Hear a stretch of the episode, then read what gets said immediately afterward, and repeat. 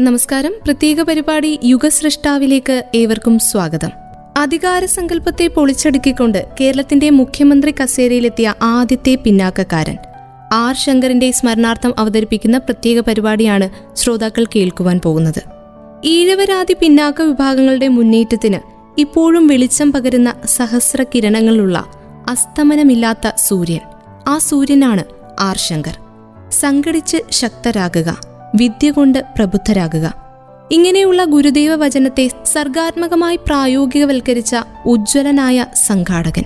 അധികാരം സവർണന്റേതാണെന്ന സങ്കല്പത്തെ പൊളിച്ചടുക്കി കേരളത്തിന്റെ മുഖ്യമന്ത്രി കസേരയിലെത്തിയ ആദ്യത്തെ പിന്നാക്കക്കാരൻ.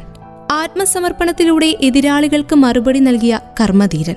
ശങ്കറിന്റെ ജീവിതം കേരളത്തിലെ പിന്നാക്ക ജനവിഭാഗങ്ങളുടെ മുന്നേറ്റത്തിന്റെ ചരിത്രം കൂടിയാണ് പറഞ്ഞുവെക്കുന്നത് അദ്ദേഹം കാലയവനികയ്ക്കുള്ളിൽ മാഞ്ഞിട്ട് ഇന്നേക്ക് നാൽപ്പത്തിയൊൻപത് സംവത്സരം പിന്നിടുന്നു. ആയിരത്തി തൊള്ളായിരത്തി അറുപതിലെ പൊതു തിരഞ്ഞെടുപ്പ് ആർ ശങ്കറാണ് അന്ന് കെ പി സി സിയുടെ പ്രസിഡന്റ്.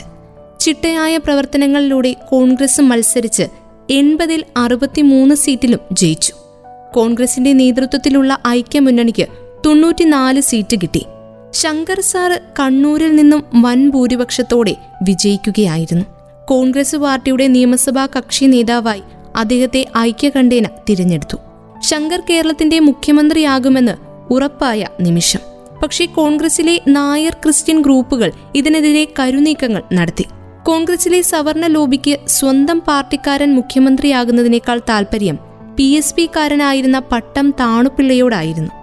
അന്നത്തെ ഐക്യമുന്നണിയിൽ പതിനെട്ട് സീറ്റേ പി എസ് പിക്ക് ഉണ്ടായിരുന്നുള്ളൂ.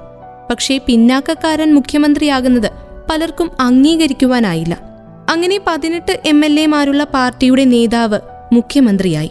അറുപത്തിമൂന്ന് എം എൽ എമാരുള്ള കോൺഗ്രസിന്റെ നേതാവായ ആർ ശങ്കറിന് ഡെപ്യൂട്ടി മുഖ്യമന്ത്രിയായി ചുരുങ്ങേണ്ടി വന്നു.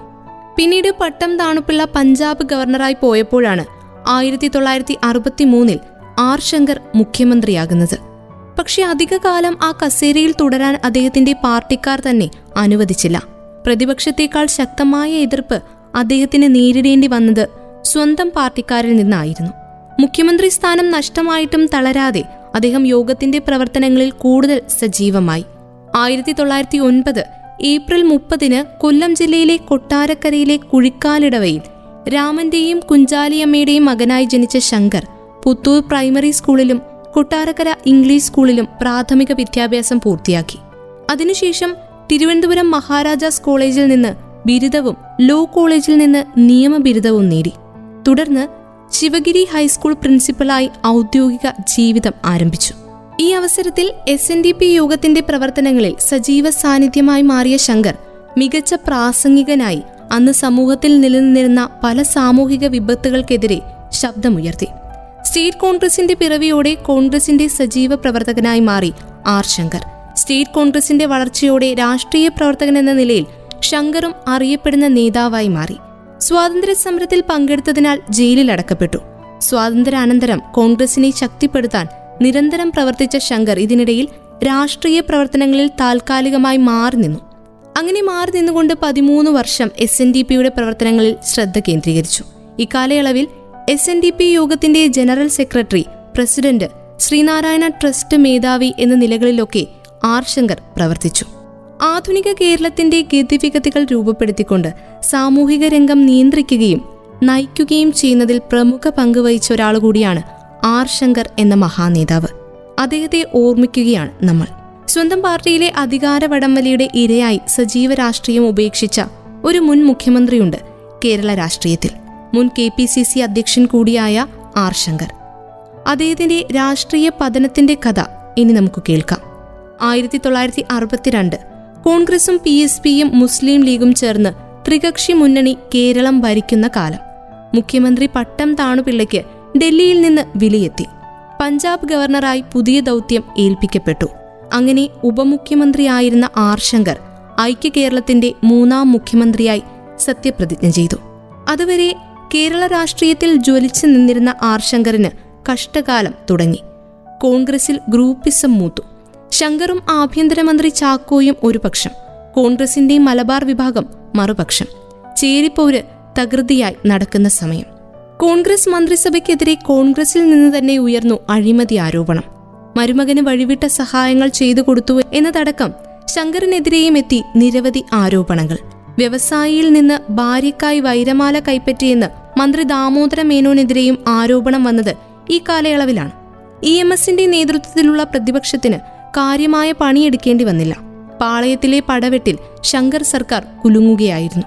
എന്നാൽ പ്രതിസന്ധിക്ക് ആക്കം കൂട്ടിയത് മന്ത്രിസഭാ അംഗം പി ടി ചാക്കോക്കെതിരെയുള്ള ഒരു സ്ത്രീയുടെ പേരിൽ ഉയർന്ന ആരോപണവും തുടർന്നുള്ള ചാക്കോയുടെ രാജിയുമായിരുന്നു.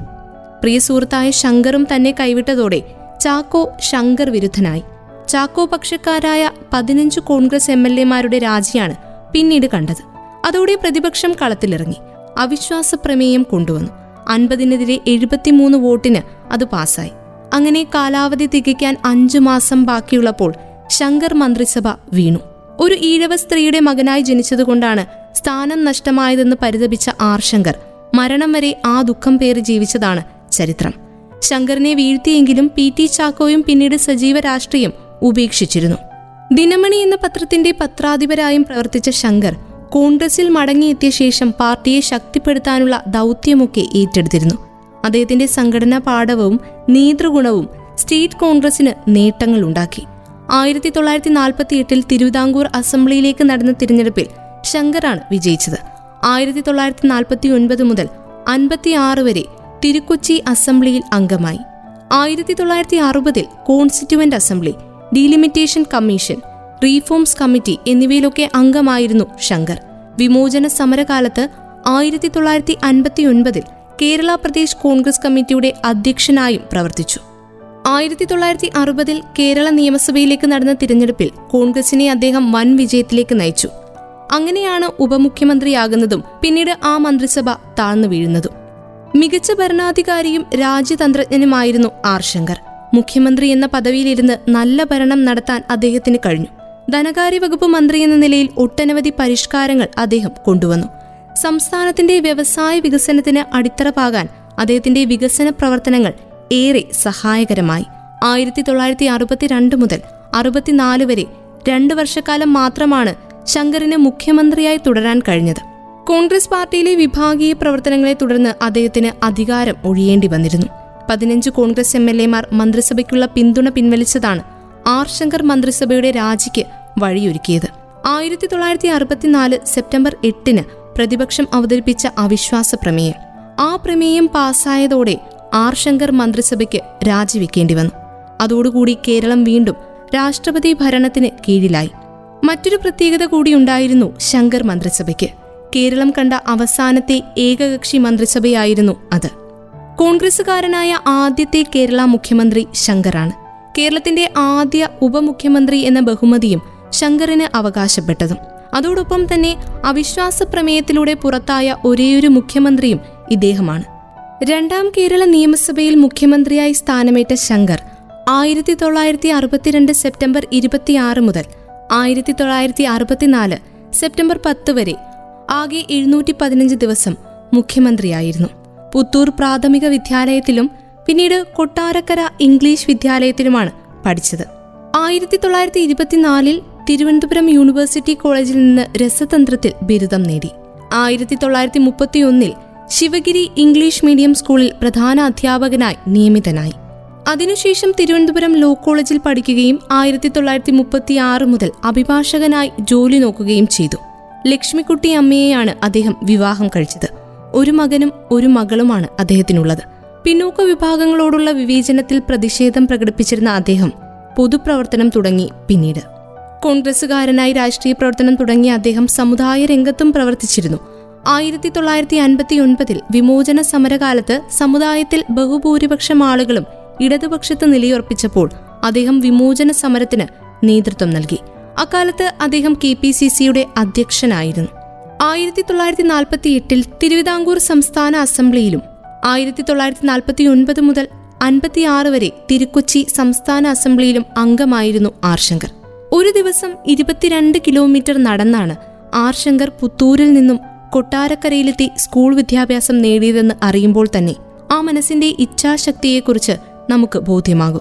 തിരുവനന്തപുരം മഹാരാജാസ് കോളേജിൽ നിന്നും ബിരുദമെടുത്തതും ഏറെ കഷ്ടപ്പാടുകൾ പിന്നിട്ട്. ലോ കോളേജിൽ നിന്ന് നിയമബിരുദം നേടിയതിനു ശേഷം ടി എം വർഗീസിന്റെ കീഴിൽ അഭിഭാഷകനായി ചേർന്നതോടെ ആർ ശങ്കർ രാഷ്ട്രീയത്തിൽ സജീവമായി.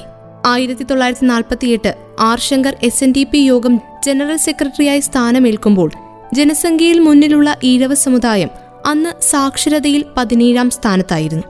ഈ പോരായ്മ പരിഹരിക്കാനാണ് യോഗം ജനറൽ സെക്രട്ടറി എന്ന നിലയിൽ അദ്ദേഹം കൂടുതൽ പരിശ്രമിച്ചത്.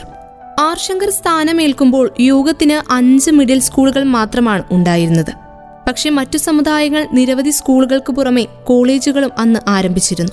സർക്കാർ നിയന്ത്രണത്തിൽ അന്നുണ്ടായിരുന്ന വിദ്യാഭ്യാസ സ്ഥാപനങ്ങൾ പ്രയോജനപ്പെടുത്തി വിദ്യാഭ്യാസത്തിൽ മുന്നേറിയത് സവർണ വിഭാഗക്കാരും. ഈ പോരായ്മ മനസ്സിലാക്കിയാണ് ആർ ശങ്കർ കൊല്ലത്ത് എസ് എൻ കോളേജ് സ്ഥാപിച്ചത്.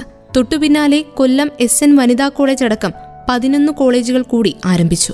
ഒന്നുമില്ലാതിരുന്ന സമുദായത്തിന് പന്ത്രണ്ട് കോളേജുകൾ സമ്മാനിച്ചു ആർ ശങ്കർ അവിടങ്ങളിൽ പതിനായിരക്കണക്കിന് കുട്ടികൾക്ക് പഠിക്കുവാൻ അവസരങ്ങൾ ഒരുക്കി. അധ്യാപകരും അനധ്യാപകരും അടക്കം നൂറുകണക്കിന് പേർക്ക് തൊഴിൽ ലഭിച്ചു. എസ് എൻ ട്രസ്റ്റിന്റെ കീഴിൽ കൊല്ലത്ത് ശങ്കേഴ്സ് ആശുപത്രി ആരംഭിച്ചു. യോഗത്തിനും ട്രസ്റ്റിനും ഒപ്പം ജനമനസ്സുകളിൽ ആർ ശങ്കർ ഒരു വിഗ്രഹമായി വളർന്നു. അവസാന ശ്വാസം വരെ സാമൂഹിക മുന്നേറ്റങ്ങൾക്ക് വേണ്ടി പൊരുതിയ മുൻ മുഖ്യമന്ത്രി ആർ ശങ്കറിന്റെ ഓർമ്മകൾക്ക് മുന്നിൽ പൂക്കൾ അർപ്പിച്ചുകൊണ്ട് പ്രത്യേക പരിപാടി യുഗശ്രഷ്ടാവ് പൂർണമാകുന്നു. ഇത്രയും സമയം നിങ്ങളോടൊപ്പം ഉണ്ടായിരുന്നത് ഞാൻ കല്യാണി. തുടർന്നും കേട്ടുകൊണ്ടേയിരിക്കും radio Mangalam ninety one point two. നാടിനൊപ്പം നേരിനൊപ്പം.